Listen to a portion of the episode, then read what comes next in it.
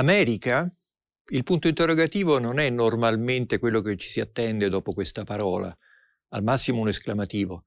L'interrogativo deriva dal fatto che gli americani stessi cominciano a seriamente dubitare dell'unità e della potenza del loro paese.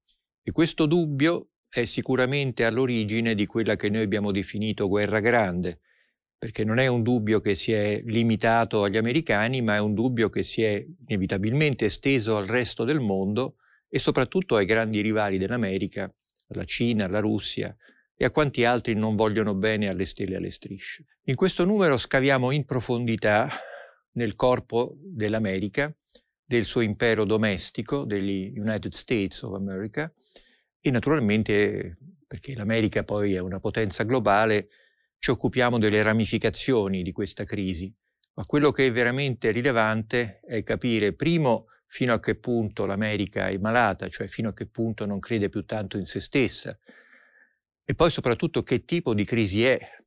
Chiaramente è una crisi di identità, cioè la crisi peggiore che ti può capitare, quando ti chiedi quello che non dovresti mai chiederti: chi sono? Chi sono i miei connazionali? Sono i miei connazionali?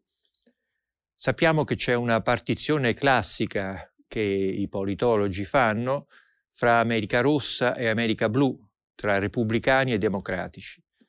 Ma siccome i partiti in America non sono come il Partito Comunista dell'Unione Sovietica, ma sono delle organizzazioni piuttosto gassose che danno un senso a se stesse, soprattutto in occasione degli appuntamenti elettorali, è una definizione che possiamo prendere così in linea di massima, ma che spiega poco. Sono di fronte idee molto diverse e anche molto distinte al loro interno su che cosa sia o su che cosa debba essere l'America.